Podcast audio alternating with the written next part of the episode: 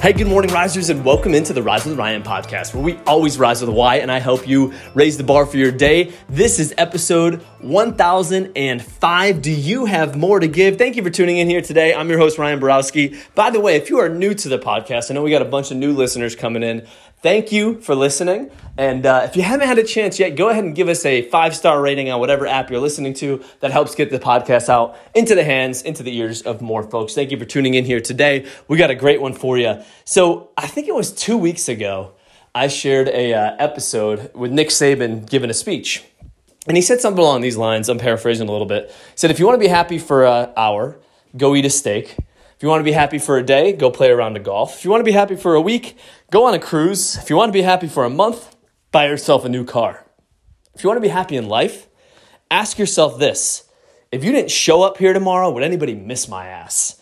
He goes, because if that's a yes, you know you're doing something of significance. And I love that. And so I was recently thinking about this just in the realm of life. And career specifically, I think this is a really good one to look at this at is do you have more to give? But you could look at it in your relationships as well. You could look at it in all areas of your life. Probably career and relationships the top two, but just ask yourself this. If I didn't show up tomorrow at my job, would they miss my ass?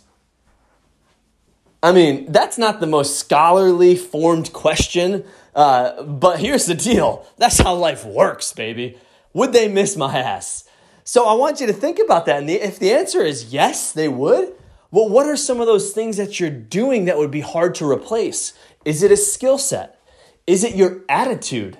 Is it the cultural fit?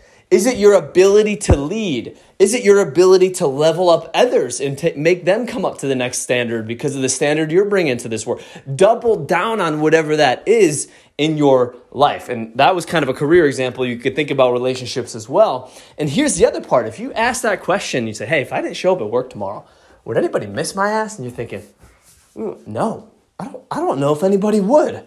Well, it's not time to panic, but it's definitely time to identify that pain and let that pain and leverage that pain to drive you towards action. Because here's the thing you've got to start putting yourself in a position to add more value. And you could say, okay, how can I make myself more valuable? If I'm not, and especially in this economy right now, where you're seeing a lot of job layoffs, if I'm not going to be missed, what can I do to add more value so that if I didn't show up in the future, I would be missed? Can I bring a better attitude?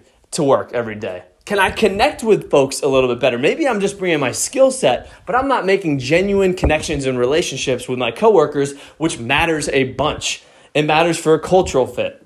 Can I take a class? Can I enhance my skill set?